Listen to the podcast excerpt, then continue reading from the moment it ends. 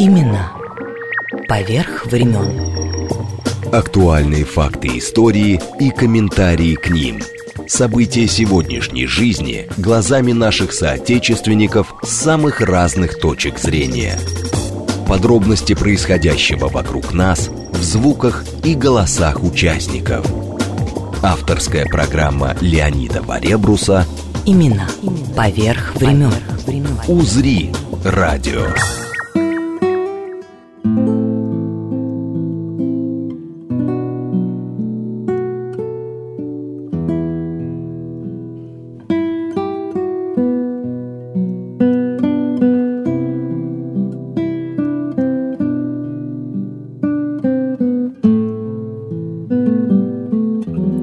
Здравствуйте!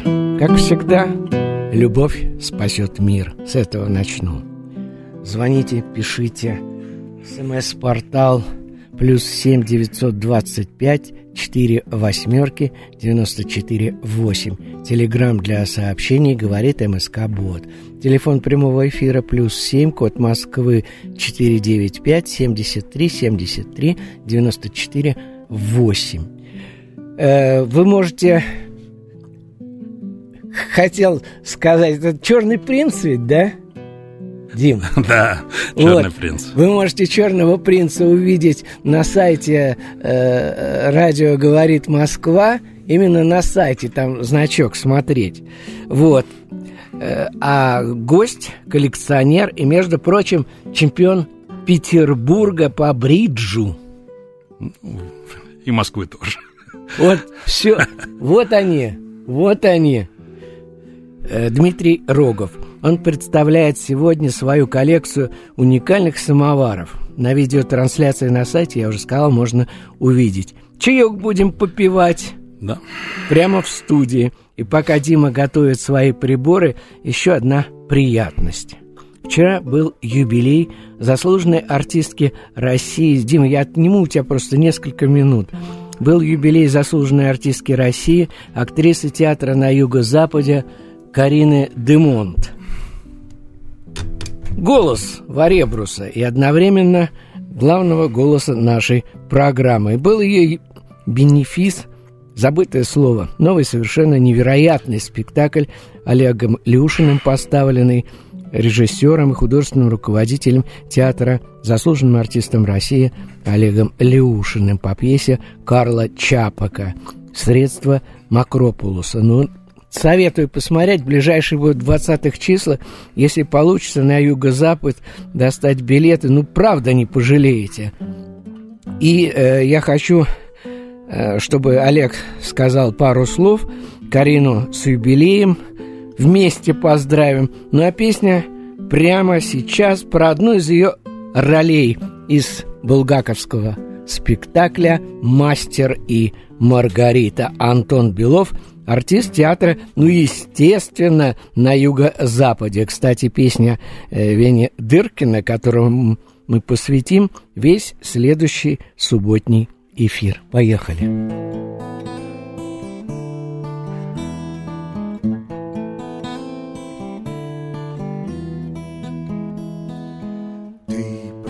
Идешь по росе перед сном, ты усинешь, а увидишь город. Город, крытый серебром, эх, кабы серебро, то пальцем тронуть.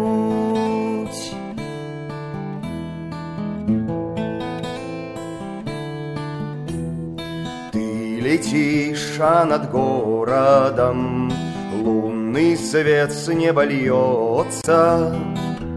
Город, крытый золотом, эх, не коснись рукой, а то проснешься.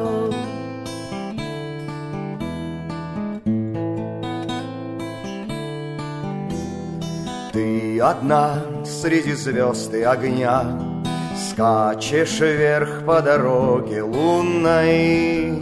Слышишь, осади коня, эх, не гони ты, ночь так безумна.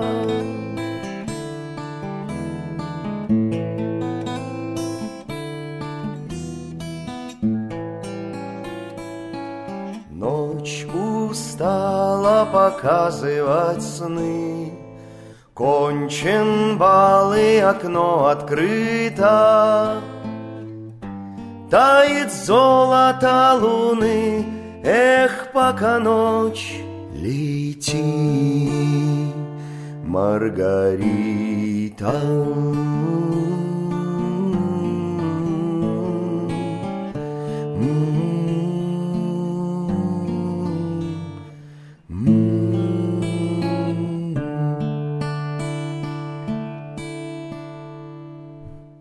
Олег Николаевич, добрый день, вы с нами? Конечно, Лёнь, конечно, добрый день. Спасибо. Олег, я до сих пор под впечатлением бенефиса этого, но это просто вот потрясающе. Я тоже под впечатлением до сих пор. Ну, конечно, милый мой, сколько вы работали над этим? Ну, чистого времени, я не знаю, наверное, дней 20. Ну, все равно это удивительная вещь. Тем более, что Карина блистала, как всегда. Все ради нее и затевалось. Ну, конечно. Потому что я знал, что она справится. И, ну, она большая, великая артистка, моя любимая партнерша по сцене, с которой мы уже вот бок о бок 30 лет, ровно 30 лет по сцене Юго-Запада летаем, порхаем, ползаем, ну, и все такое. Живем. Алло. Алло. А про сам спектакль два слова буквально, чтобы я чего-нибудь не напутал. Ну, про сам спектакль, ну что, это достаточно известная пьеса, но... Карла Чапека, да. Да, Карла Чапека средством Акрополиса. Она незаслуженно, мне кажется, забыта сейчас театрами. Какое-то время был некоторый бум. Но это история про нас... о том, как мы мечтаем о бессмертии, о том, что для нас жизнь, а что для нас смерть. И что из этого получается иногда. И что из этого получается. Хорошо ли это? 300 лет жить или вот и тлеть, или прожить всего 60, но гореть ярко, как звезда на небе, я не знаю. Что-то такое философское в этой пьесе заложено, и это очень интересно. Спектакль еще будет набирать, конечно, расти и глубину, и, но сама структура, и вот артисты, и в центре, естественно, Карина, это, мне кажется, даст успех большой этому спектаклю. А платье-то в конце, это Ольга Иванова. Да, мы старались, чтобы это... Просто великолепно. Эффектно. Да. Хорошо. Буквально вот еще поздравления Карине от нас... да. С Олегом Леушиным. Обязательно. Вот какие-то слова хорошие. Спасибо еще раз за прекрасный спектакль, за прекрасный вечер, за... Ой, слушай, я раньше так столько это в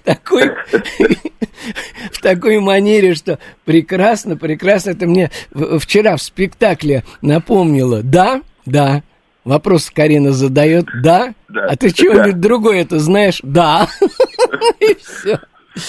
Ладно, это был художественный... Благодарю, хорошего вечера. Это был художественный руководитель театра, Московского театра на Юго-Западе Олег Леушин. А мы продолжаем. Леонид Варебрус. Имена. Поверх времен. Ну вот и голос Карины вы в очередной раз услышали.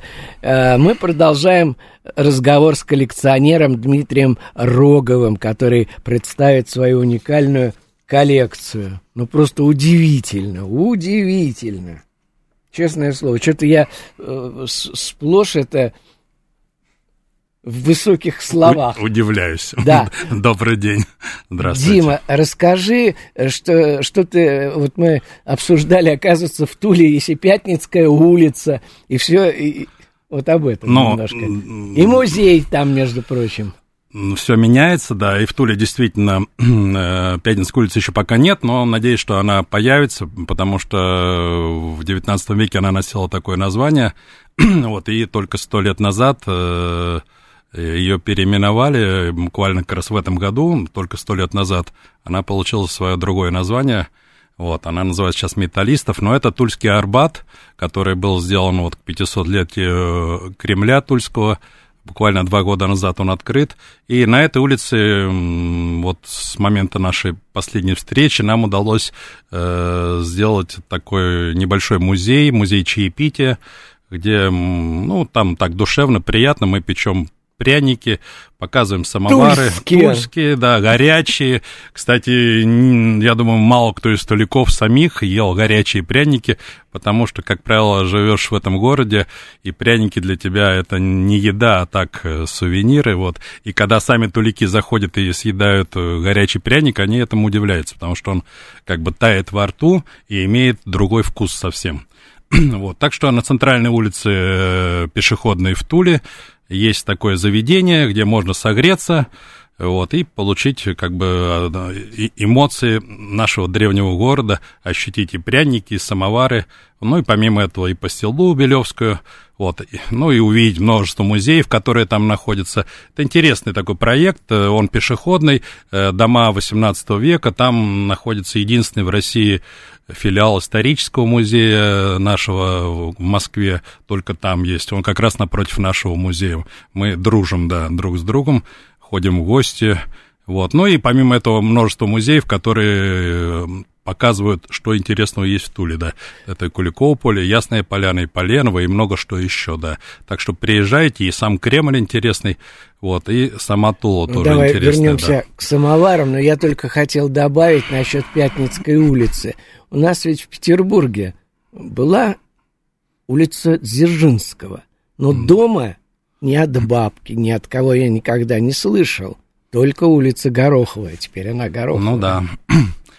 Ну, будем надеяться, что руководство города когда-нибудь восстановит исторические. Тем более, что это Пятницкие ворота Кремля, которые так и называются. И сам Бог велел, конечно, эту улицу так называть. И улица Металлистов и Пятницкая — две большие разницы, да, в историческом плане, да. Дим, прежде чем ты расскажешь вот об этих 2 самоварах, я бы хотел тебя спросить. Я слышал, что в Москве была привычка пить чай в парке. Да. Расскажи поподробнее, так необычно. Сейчас попробуй чай в парке попей. На тебя как на идиота посмотрят. Ну, это... как бы такой пикник, воскресный пикник был. Вот это было действительно в основном только в столичных городах это практиковалось, Петербург и Москва, когда народ вне зависимости от сословия выезжал на телегах, кто гужевым транспортом, кто самостоятельно пешком, и шли в парк и устраивали такие пикники. Обязательно, конечно, с самоваром, потому что в осеннее время он согревает, вот как сейчас. Вот, кстати, самовар в наше время сейчас обрел именно эту функцию, 3-ю, в связи с проблемами там с энергоносителем некоторыми. А да. Паровозы как же? Да, паровозы, да. Это тот же самовар, по сути, только больших размеров. Самовар, он и кипятит воду, и украшает жилище, а теперь он еще и обогревает жилье, такой мини-камин. Вот, ну, достаточно актуально, правда, для людей, которые там на Западе, возможно. Кстати, в последнее время спрос на самовары. Вот Франция, Италия, Германия, некоторые страны увлеклись этим прибором и покупают эти самовары, в том числе и у нас в музее, в магазине там идет продажа, и за рубеж отправляем. Вот, но это, не будем отвлекаться. Ну да, я только еще маленькую ремарочку вставлю про 1860-е годы. Летние народные, тут просто воспоминания о жизни москвичей. Летние народные гуляния сперва в Марьиной роще, а потом в Сокольниках обходились без балаганов, но зато на траве в тени деревьев устанавливались столики и тут же ставились и приятно дымили на свежем воздухе самовары. Да, да, но, к сожалению, сейчас разведение огня запрещено, и эта церемония утрачена, так же, как и, к сожалению, дровяной, угольный, жаровый, как его еще называют, самовар, он тоже стал немножко, скажем, таким архаичным предметом, потому что электрические чайники заменили его с началом, с советской власти, когда появилось у нас электричество в домах. Вот. Но, тем не менее, с развитием загородной жизни, у людей есть дачи и дома, спрос на самовары опять как бы проявляется. Я знаю многих, у кого хороший самоварились. Подарок всегда кому-то на новоселье или на какой-то юбилей. Вот, поэтому люди спрашивают, и, в принципе, интерес к самовару есть. Поэтому мы вот иногда делаем такие проекты выставочные, рассказываем об этом предмете. Вот в том году закончилась выставка, планируем в конце этого года еще выставку в Щелково сделать, вот, в Центральном музее, вот именно о московском самоваре. Вот. А вообще москвичи пили чай, как и англичане, 3 раза в день. Это было, в общем-то, возможно, оттуда заимствовано, как и вообще пить чай и много что. Вот. Но, тем не менее, в 8 утра, в 12 и в 4 дня обязательно, да. То есть это для москвичей, особенно в 4 дня, когда темнело, смеркалось, это было такое событие, согреться, вот, проговорить, что было за день и так далее. И чай пили по несколько часов. Особенно вот. В 8 утра. Ну, англичане 4 раза пьют. Первый в 6 утра в кровати, да, а потом в 8 и в 12. То есть англичане покруче в этом деле. Ну, им, правда, подают в кровать, поэтому можно и пораньше начинать. Дим, вот об этих 2 самоварах. Ну, здесь с собой много не принесешь сквозь вашу охрану, да. Они эти-то не хотели пускать без накладной. Взял с собой 2 маленьких предмета, как обычно. Один из них такой на 3 ножках в форме яйца, темного уже цвета, он потому что посеребрен. И сделан из мельхиора. Это редкий самовар Тульского патронного завода. Кстати, не так давно мы были там, встречались с директором завода, даже обед с ним имели. Вот, были в музее патронного завода. Вот, это достаточно редкий самовар, который... Ну, вообще, Тула — это не только самоварная столица, она в основном оружейная столица. Вот, и там императорский завод 1712 года и... Патронный завод, 1812 года, да. Патронный завод, да, который был сделан в конце 19 века. И вот именно на этом патронном заводе через 10 лет после его открытия стали делать самовары. А сейчас этот завод называется завод «Штамп». Это во время Великой Отечественной войны его переименовали. Это единственный завод, который, в общем-то, в Туле делал самовары в советское время. Ну да, как только самовар делаешь, все патрон получается. Ну, вот, кстати, из остатков гильз, из обрезков стали делать первые самовары. Потому что стружка и обрезки листа, они как бы шли на изготовление самоваров. Из них вот, так как заводы должны были еще немножко выпускать продукцию и для населения, и стали делать самовары. Не только на этом заводе, были еще заводы, на которых делали самовары. Но это как товары народного потребления. В Туле много военных предприятий, которые выпускают и другие продукции, мотороллеры там для населения, муравей известные всем, и много чего, да, пылесосы и так далее. Вот, но вот из обрезков гильз стали делать первые самовары. Сначала это были обычные латунные самовары, а в 1890 году поступила как бы на вооружение гильза из мельхиора, потому что она более тяжелая, баллистика у нее лучше, и стали делать самовары из мельхиора. Вот как раз и появилось такое название «Мельхиор Тула». Тула «Мельхиор», 2 слова на самоваре пишется, да. Вот, и они как бы делались в небольшом количестве, достаточно изящные, красивые, да, украшены рисунком, вот, и сверху, и снизу, стоит на 3 ножках, это вообще самар-паук, такой вот на 3 ножках, легкая такая форма внизу у него, он не стоит на подставке, как во второй самар, а это вот такой вот паучок, сделанный как бы вот из обрезков гильз. Кстати, сейчас в тульских самоварных мастерских уже, к сожалению, встречаем тоже гильзы, да, но большие. Большие от вот этой вот нашей сейчас военной операции, которую как бы мы обойдем, конечно, стороной, но не сказать об этом нельзя, потому что уже привозят отстрельные гильзы, из них сейчас тоже делают трубы для самоваров, делают ремонт. Скажи, пожалуйста, были же ведь фабрики специальные, вот я знаю, например, фабрика Федора Эмми, да? Это в Москве, да, в Москве. Вот, были же специальные заводы. Да, были, не заводы, это заведение, так скажем, небольшое заведение. Фабрики. Да, такие. Фабрика. Федор Эмма – это представитель Германии, который в 18 веке переехал в Россию. Это было все после того, как, если немножко окунуться в историю, это Наполеон, 12-й год, сожженная Москва, и в 20-е годы была востребованность в специалистах. Приехали в Москву много ювелиров. В основном это были, конечно, представители Германии, да. Это были немецкие ювелиры. И они в 1820 году разработали новый московский самовар. Потому что те самовары, которые делались до этого, они как бы уже не были актуальны, их делали в Туле. Тула находилась недалеко и в больших количествах уже производила. Вот. И в Москве придумали такой вот, именно ювелиры придумали красивый, изящный самовар с красивыми формами из другого материала, из меди. А тульские самовары делали из латуни. Покрыли его серебром, а в Туле покрывали никелем. То есть в этом кардинальное отличие самоваров. Но они, конечно, совершенно разные, эти два самовара. На фабрике работала, Эмма была самая большая фабрика, было помимо этого еще порядка 15 таких заведений, которые делали не только самовары, делали церковную утварь, всякие, принадлежности для стола, посуду и так далее. Мне у тебя в каталоге понравился очень самовар-ваза с овалами, фабрика Николая Шибанова. Тоже Москва, москвичи, это все москвичи. И к середине 19 века в Москве тоже была уже такая, это можно назвать серебряный век и в самоварном искусстве, и в поэзии, и в живописи.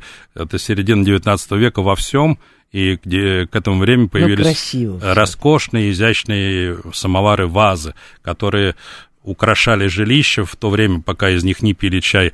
В то время, когда они использовались для приготовления кипятка, они служили по назначению, да. Дима, а с чего начались самовары-то? Вот именно название-то пошло. Это русское название. Сейчас оно как бы стало международным, интернациональным. Во всем мире самовар не переводится по-другому. Везде, практически везде образ самовара известен во всем мире. Слово самовар тоже практически во всяком случае в Европе, на Востоке, не знаю, может быть, в Африке кто-то не знает. В Америке тоже много коллекционеров и людей, которые собирают. Да, в Африке под пальмой, там чаёк из самовара, класс. Русское название, да, сам варит кипяток. Вот. Но вообще в самоварах делали не только кипяток. Вот здесь еще один самоварчик есть, вот такой, у него два крана. Крана, а внутри у него перегородка посередине, и, соответственно, два независимых отделения. В одном отделении можно приготовить кипяток, а в другом все, что захочется. Можно сделать заварку, можно подогреть молоко, можно яйца варить. В общем-то, он такой многофункциональный, и с двумя кранами. В общем, какая-то жидкость, да. Вот. Обычно это самар-травник, то есть заваривают траву там. Мне вот этот понравился. Это тоже самар-паук на трех ногах, да. Да, обалдеть просто. Название. Это фабрика... Оленчик Вазимин, наверное. Да. Это московская фабрика, которая делала самары в Киржаче подмосковном. Вот. Там, кстати, Киржач такой тоже город очень интересный, там есть музей меди латуни, вот, очень близкий, и там несколько моих самоваров тоже находится, я с удовольствием их-то передал, вот, так что советую посетить. Вообще Киржач такой подмосковный интересный музейный город, вот, и мой приятель очень много делает для этого, вот, приезжайте в Киржач тоже. А вообще еще были самовары кухни, где было и 2, и 3 отсека, и в них не только готовили кипяток, но и готовили еду, и суп, и можно и второе было, 3 отсека было, да. Так что такие самовары очень пользуются большим интересом на выставках, когда у него 3 крышки, там 2 крана. Просто да, комбайн современный. Комбайн 19 века, да. Конечно. Вот, а что, там труба одна, все до кипятка доводится, да. Ну, ладно. Все, мы вернемся через несколько минут после новостей и рекламы. У нас в гостях коллекционер самоваров Дмитрий Рогов, который представляет свою коллекцию. Имена поверх времен. Леонид Варебрус. Имена поверх времен.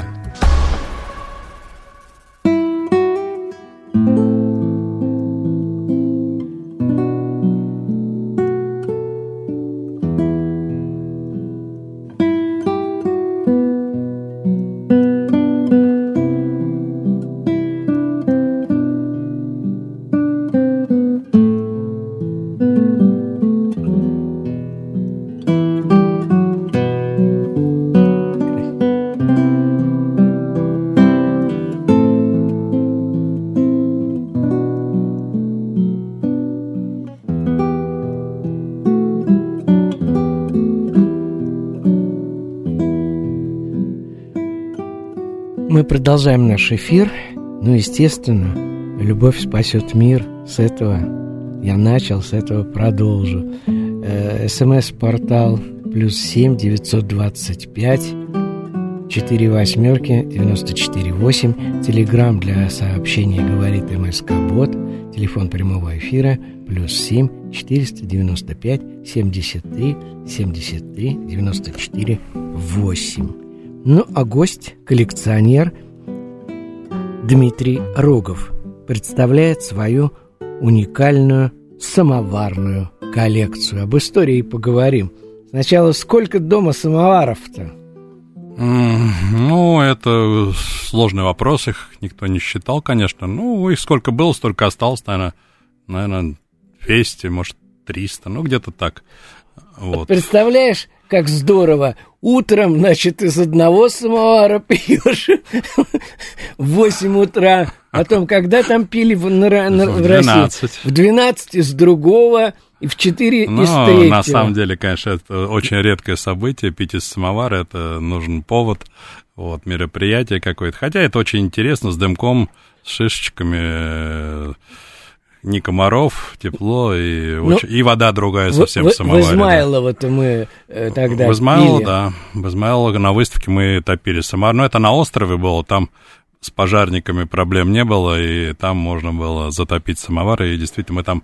Единственная выставка, где мы топили самовар, это была выставка в Измайлово, да, на острове. Но это было... Ой! Уже сколько? 4 года назад, да. Слушай, я балдел. Самовар-колонна, фабрика Федора Эммы. Ну, это даже, да. Даже не описать это. В общем, поверху как идет, не знаю, венок из цветов, потом сам самовар, кран просто... Приходите на выставку, можно будет все увидеть. Да, вот 20 декабря в Щелково мы откроем выставку, там... Ну, небольшая, но будут тоже интересные самовары, московские самовары, и тульские, варшавские. Так что... где именно? Центральный музей, он у них, по-моему, краеведческий один самый такой, в самом центре находится, там напротив кинотеатра. Я, честно говоря, даже не знаю точно название. По-моему, краеведческий музей, вот, да, центральный. Вот, выставку устраиваешь, а где находится, не знаю. Это все сложно, выставку устроить и провести, это тоже. Сейчас вот надо заниматься этим, да. А по поводу количества, это такой вопрос, ну, неважно, какое количество, есть много коллекционеров, у которых и гораздо больше коллекций, и 1000 самоваров, и несколько тысяч самоваров. Вот даже люди строят себе там самоварные дома для этого. Ну, конечно, личные музеи. Надо заводить. Да, ну, если есть возможность, почему нет, да. Вот, но здесь дело не в количестве, конечно, а именно в качестве предметов. Бывает, человек, у него там 3, 4, 5 самоваров, а он считается тоже, конечно, коллекционером, потому что таких самоваров ни у кого нет. Но это в любом виде коллекционирования, и в монетах, и в филателии, как бы это также. Есть вот такая монетка, а такой больше ни у кого нет. Также и в самоварах тоже, да. Ну, приятно это ощущать, поэтому коллекция, она как бы не растет, она, может, даже уменьшается, но переходит в качество с каждым годом, да, и стараемся, надо один и тот же самовар, бывает, заменить на лучшее качество, как бы, ну, как кровь должна как бы меняться, циркулировать, да, так что ничего не вечно. Так что смотришь старые каталоги, и уже там часть коллекции ты не видишь своей, потому что она уже, ну, не актуальна в данный момент тебе. Вот, более интересные фасоны появляются. Дима, а скажи, сейчас же очень много, вот мы сейчас в перерыв разговаривали, очень много появляется музеев самоварных, кстати говоря. Да, на самом деле так. На Урале вот, же тоже ведь делали когда-то самоварные. Да, тема Урала. Я даже в этом году был там 3 раза на Урале, и в Перми, и в Екатеринбурге, и в Челябинске. Вот, и так как у меня вот немножко есть еще другое увлечение, спортивный бридж, у меня совмещается поездка, как правило, то есть и в музее, и поиграть можно, да, вот, то есть и встретиться с коллекционерами местными, везде гостеприимно очень принимают, там вот в Перми вообще какой-то торт в виде самовара сделали, это было, правда, на родине первого самовара в Суксуне. Вот туда переехал жить коллекционер из Екатеринбурга, и он себе вот там купил дом двухэтажный, старинный дом, кстати, очень интересный, где раньше работал самоварный мастер, но это уже выяснилось потом. И сейчас вот он в этом году было открытие музея. Я был до открытия, но обязательно еще приеду. Вот к Александру в Суксун, на родину первого завода, одного из первых заводов демидовских. Ну и пока, по предположению, считается, что Суксун — родина самоваров. Там стоит памятник, конечно, у них. Самовару. Самовару, да, большой самовар в центральном сквере. Ну и там по дороге во всех городах стоят памятники самовару. И ты, когда едешь из Перми на автомобиле, то попадаешь сначала в Кунгур, там тоже был завод, и там памятник самовару, потом Суксун, и так можно ехать до Екатеринбурга и только выходить и фотографироваться. Ну, вообще уникальные красивые места с озерами, с уральскими, с такими, с холмами, с сосной. Красиво, на самом деле, да. А что у нас с Дальним Востоком, во-первых? Во-вторых, я помню, где же мы снимали-то? Несколько лет назад самоварный мастер Сормова. О! Сормова? Да, и этот самый... Но это Нижегородская область. Ну, естественно. Этот, губерния. Самовар был сделан в виде избушки на курьих ножках. Только она, когда ей говоришь, поверни там задом или передом, не поворачивалась. Ну, еще есть над чем работать этим мастерам, да. Ну, в Нижнем Новгороде это... Ну, сейчас по порядку тогда, да. Закончим с Уралом. Да. В Перми тоже открывается музей в следующем году.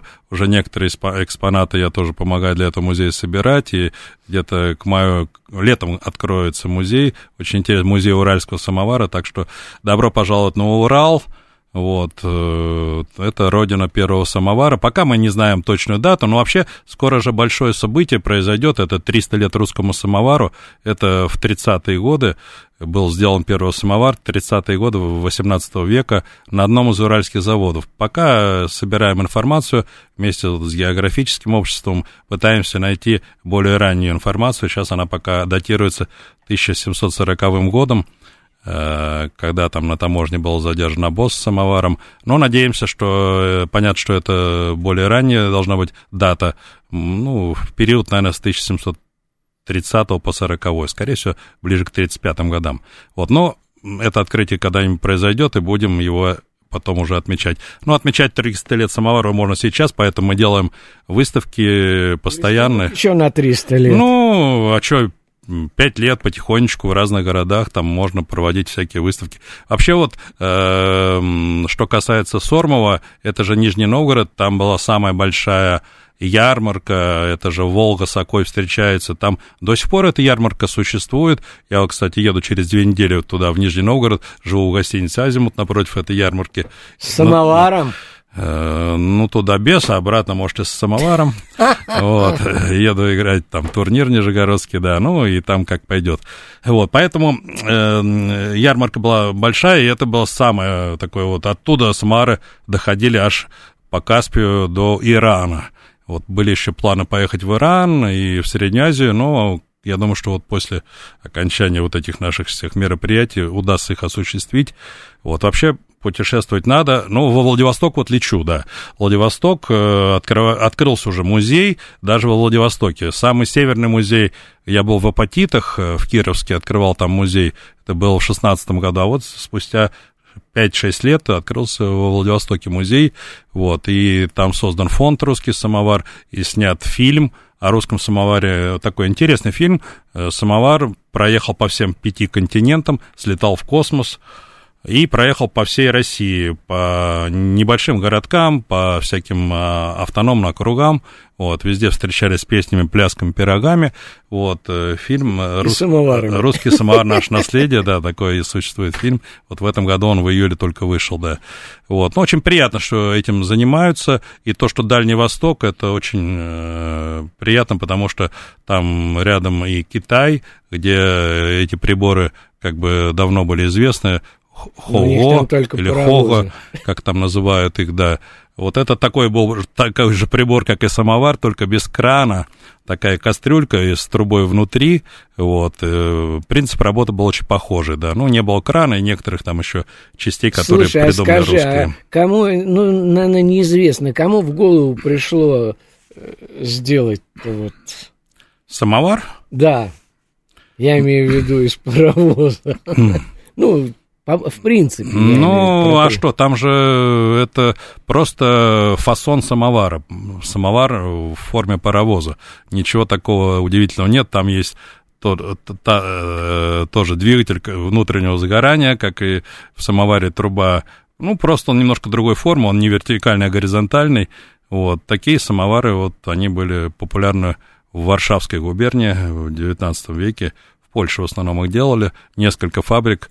Вот. Но это даже бульотка ее назовем, потому что это до кипятка там не доводилось, это туда уже заливалась подготовленная вода. Вот. Так что самовар в виде паровоза на заводах и фабриках не производился. Это чисто такая индивидуальная модель. Могли сделать кустари, частники такую модель. И, ну, она интересная, особенно пользуется интересом у людей, связанных с железными дорогами. Хороший подарок тоже. Слушай, у тебя же есть с царских времен не котелок, я забыл, как это называется, походный самовар. Походный, да, он, по-моему, в тот раз мы его приносили сюда. Да, походный самовар – это такой самовар, который очень компактный. У него ножки легко снимаются, кран выкручивается, все укладывается внутрь самовара, и вещмешок из-за плечо, либо в повозку с собой. Вот. Был такой сундук специальный чайный, вот, и там находилось как бы приборы для чаепития, в том числе и походный самовар, несколько чашек, ложек, чтобы можно было где-то на станции на Ямской остановиться и попить чайку из своего самовара. Вот, хотя на станциях были и свои станционные чайные самовары, да, и на железнодорожных, и на ямских станциях, где меняли лошадей. Вот. Такие самовары, они большого размера, как правило, вот тоже с двумя кранами, чтобы можно было наливать чай, ну, там много народа, и чтобы не было очереди, за кипяточком ставили там два крана для более быстрого такого наливания кипятка.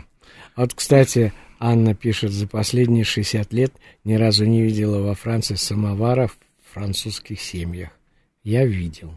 Во Франции? Да, и в Бельгии тоже. Ну, в Бельгии я был, во Франции тоже был, да, но чаепитие там... Нет, я имею в виду, самовар уже просто стоит как предмет... Есть очень много во Франции, очень много самоваров, и я был в нескольких семьях, и это были, правда, русские наши репатрианты, которые уехали во время... революции, ну, в 20-е годы. Ну, Марины Деникины, да. Марина, да, Грей, да, знаменитая французская писательница. Мы когда делали фильм о белом и красном терроре, мы как раз у нее были, и там самовары стояли. Ну, я думаю, что есть. И я был даже на блошином рынке, и там были самовары, и они в продаже у них там. То есть Франция достаточно такая самоварная страна, ну, в своих размерах, так же, как и Германия, и Англия. Вот, и Голландия. Вообще прототип самовара первого уральского очень похож на голландские самовары XVIII века. Очень может быть, что Петр, помимо много чего, что он привез с собой, да, это, ну, не будем перечислять, но это была смена такого образа жизни, и там и танцы новые появились, и шампанское появилось, там шоколад, много чего, да, в том числе и пить чай, и есть конфеты, надо было с самоваром со своим, да. Кстати, на фабрике Абрикосова, которая теперь называется Бабаевской, да, 1804 год, Димин прапрапрадед, там у них даже автомат был, я даже первый раз видел автомат для продажи шоколада в Москве. Опускаешь, я вот не помню только какую, 10 копеек или копейку, нажимаешь кнопочку... И выскакивает шоколад. Ну, это, да. Помнишь, в 60-е годы у нас везде были эти автоматы. Бросаешь монету, и на тебя это одеколон. Ну, вот эти вот. Я не помню. Нет. Ну, там шипер был, одеколон, по-моему, даже. Мальчишки. Но не будем, ничего, да, не помню. Молодой еще, да. Вот. А насчет шоколада, кстати, ну, уж коли затронули тему так коротко, на самом деле мало кто знает, что сейчас вот там бельгийский шоколад, там швейцарский и так далее. На самом деле до революции Россия была просто столицей шоколада в мире. То есть столько шоколадных производств было, десятки фабрик. Ну, на Красносельской до сих пор эти здания стоят. Ну, стоят, и Абрикосовская, да. И вторая французская, между прочим. Ну, вот есть в Москве и музей шоколада, да, и очень вот интересные. Там как да. раз и есть, ну, да. их несколько, да. Вот есть в усадьбе не Кузьминки, а... Сейчас вот в усадьбе Деда Мороза открывается музей новый, да. Но это Кузьминки. Да, это в Кузьминках. А есть еще рядышком, господи, вылетел из головы, вот в этом в парке усадьба, ну, сейчас вспомню, да. В общем, вот музей «История русского шоколада» он называется, это точно, да. Очень интересная коллекция, и там просто целая комната про... допустим, шоколад Аленку или там Мишка Косолапый, сколько вариантов было самой Аленки нас, слушай, и этих Мишек. В пионерском лагере выдавали всегда этот Мишка на севере. Ну, это да. В общем, интересно, шоколад, чай, самовары, все это одна тема, все это близко, интересно, мы дружим, сотрудничаем, часто там бываю, вот, и вам тоже рекомендую шоколад, очень интересная тема, да, русская тема, да, такая, та же, как и самовар. Ну, вот, ну а на Дальний Восток, да, вот уже на декабрь месяц взял билеты, лечу на неделю туда, и будем там лекции читать, и музеи смотреть, что-то там делать в музее, ну и сам Дальний Восток хотелось тоже хоть одним глазом успеть взглянуть, хоть зимой, но так, да, но зато к Новому году. Или на Сахалин лучше. Ну, там все не успеешь за один раз, потом ну, да, быть. Нет, ну, во время командировок мы успевали, прилетаешь. На Сахалин, потом на Камчатку туда, да, это все. Ну, съемки это другое дело. Ну, это совсем. У вас там, вы на месяц уезжали, у нас тут всего 5 дней будет. Вот, так что самоварная жизнь развивается, ну, и так как внутренний туризм у нас сейчас достаточно активен, и в Туле очень много приятно видеть и москвичей, и не только из Питера, и из Санкт-Петербурга, много гостей, очень приятно, что вот эти маленькие города пользуются таким спросом, и в выходные у нас просто вот иногда пишутся на пряники, и зайти не могут, потому что небольшой музей, всего 60 квадратных метров, вот, но интерес к русскому искусству и к традициям национальным очень большой, да, очень приятно. Слушай, ну, кстати говоря, ты вот упомянул, вот Белев, малюсенький городок, у меня папин брат... был директором этого завода. У них консервный завод, у них там фрукты, у них только растут деревья. Фруктовая была это... мармелад, наверное, был. Нет, фруктовая пастила была. Белевская. Ну, она недавно появилась. Здрасте. Ну, сколько ей лет? Дядь Коля привозил, это было лет, наверное, 40 назад. Но в советское время не было так известно, как даже, сейчас. Ну, естественно. Она была только в Белеве. У них даже магазин был в Париже. Ну, вот современная белевская пастила, я очень хорошо знаю директора этого заведения, Юрия Викторовича, да, мы дружим, и в Туле практически всегда встречаемся. Вот спроси у него, я в какое у него спрошу, время обязательно, был да. Николай Степанович Варебрус. Хорошо, да. Но у них там гигантские поля были, это я точно помню. Не, поля там и сейчас есть, и сады там большие, да. Поля, но там в советское время был консервный завод. Ну, я не знаю, как из клубники не делают пастилу, только из яблок, и только из определенных сортов там все да. У них сливовые сады, яблочные, да. Но она была, знаешь, вот такая, как вот этот торт-сказка, вот круглая такая, и она вся была в прослойке вот в этой. Вкус, вот сколько ну, лет... я, честно говоря, я в Туле прожил 25 лет. Вот спроси. Ни разу даже в магазине ее не видел. Возможно, она как-то была... Нет, она шла на импорт. На импорт, ну, да. То есть она, я думаю, в Белеве не продавалась. Да. Скорее всего, да. Но это же валюта в определенном степени. Так же, как и самовар в 19 веке, как и наряду с пушниной, золотом и самовары отправлялись на экспорт. Вот, у нас даже многие самоварные мастера имели звание его там величества князя Черногорского или шаха Персидского и императора России, то есть имели право ставить клеймо орла, то есть это как знак качества 19 века, да. У меня был самовар, я его отдал в Абрамцево, много клейм было, и там было...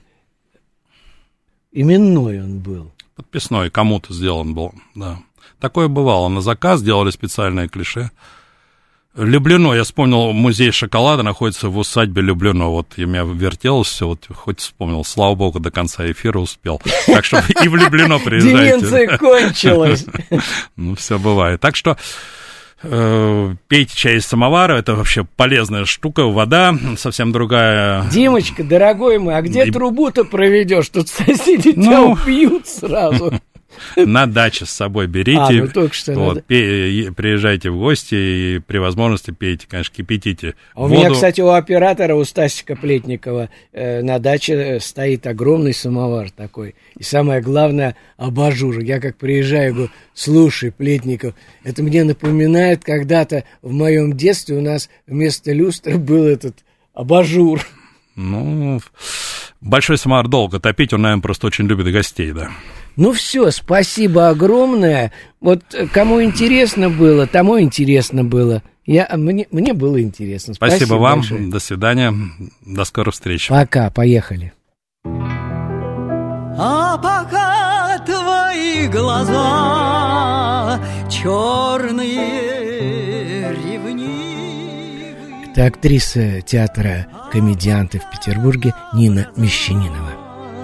Молишься лениво, надо, мальчик, целовать в губы без разбора. Надо, мальчик, под собором и дневать, и ночевать. И летит церковный звон по дороге белой на заре, это самый сон молодому телу, а погаснут все огни, самая забава, они то пройдут без славы, черные ночи, белые дни.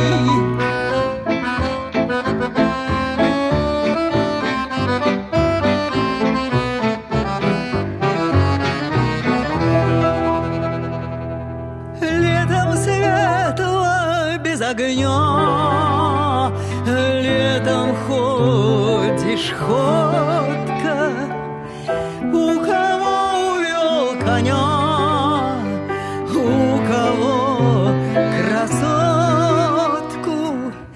Эх, и врет, кто нам поет, спать с тобою розно. Милый мальчик, будет поздно нашему.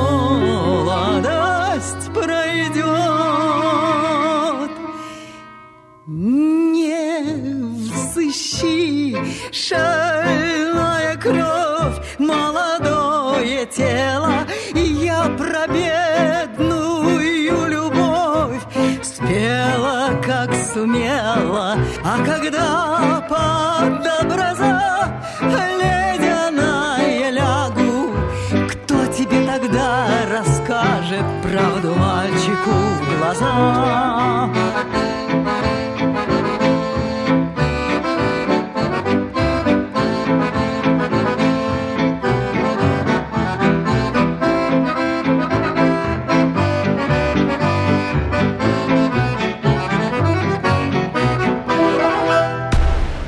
Имена поверх времен.